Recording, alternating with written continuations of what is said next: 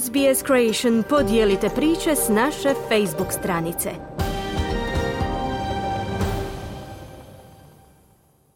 Vi ste uz radio SBS, program na hrvatskom jeziku, ja sam Kruno Martinac. U Zagrebu su se okupile rukometna i vaterpolska reprezentacija, a iznad Zagreba problemi sa skijalištem za Snježnu kraljicu, javlja Željko Kovačević.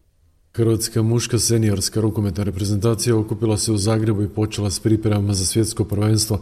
Prvi dio priprema održat će se u Poreću do 30. prosinca. Svjetsko prvenstvo kojim su domaćini Švedska i Poljska počinje od 11. i traje do 29. siječnja sljedeće godine.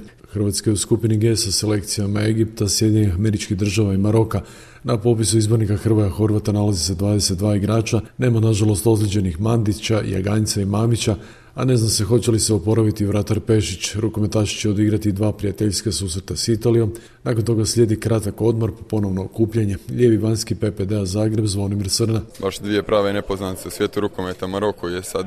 Sigurno će biti nezgodni, a Egipat je već dugi niz godina pokazao da je kvalitetna ekipa sa španjolskim izbornikom i igračima koji igraju u top klubovima Europe neće biti lako, ali mi smo motivirani, spremni. Izbornik vaterpola reprezentacije Ivica Tucak okupio u Zagrebu 17 odabranih koji će s reprezentacijom Crne Gore odigrati pripremnu utakmicu. Od, praktički od europskog prvenstva ovo nam je prvo neko okupljanje i drago mi je da ćemo se okupiti. Prilika sigurno da odigramo i trening utakmicu sa Crnom Gorom koji će nam dobro doći jer evo već uskoro u trećem mjesecu imamo to je taj svjetski kup, to novo natjecanje.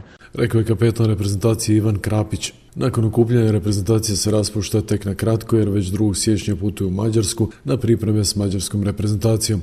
Sljemenski crveni spust spreman je za održavanje slalomskih utrka skijašica 4. i 5. siječnja u sklopu Audi FIS svjetskog skijaškog kupa Snow Queen Trophy. Direktor organizacijskog odbora Snježne kraljice Vedran Pavlek. Vidite sami da ovako vrijeme je već dugotrajno toplo vrijeme i nije normalno za ovaj dio godine. 19. 20. 12. još su temperature bile one prave realne prosinačke i, sa, i u Zagrebu je bilo i ispod minus pet. Važno i najvažnije u ovom trenutku da količine snijega na Sljemenu su dovoljne. Nakon nove godine, odnosno prema utrci samoj, će se raditi završna priprema staze. U nastavku engleskog nogometnog prvenstva Chelsea je pred svojim navijačima na Stanford Bridgeu pobjedio Bournemouth sa 2-0. Hrvatski brončani sa svjetskog prvenstva Mateo Kovačić još uvijek na odmoru, a prvi će nastup za Chelsea imati tek u novoj kalendarskoj godini.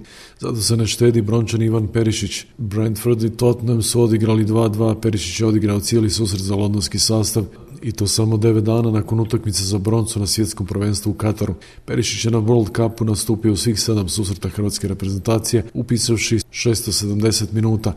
Samo su tri igrača, Messi, Otamendi i Guardiol, nastupili više minuta na turniru. Navijači njegovog kluba su oduševljeni, čovjek je stroj, napisao je jedan na društvenim mrežama. Perišić je u klubskoj karijeri osvojio 10 trofeja, pri čemu Ligu prvaka sa Bayernom 2020. te dva puta naslove njemačkog i jednom talijanskog prvenstva. S hrvatskom reprezentacijom osvojio svjetsko srebro u Rusiji 2018. te nedavno broncu u Kataru. Športski pozdrav iz Hrvatske za SBS radio Željko Kovačević. Kliknite like, podijelite, pratite SBS Creation na Facebooku.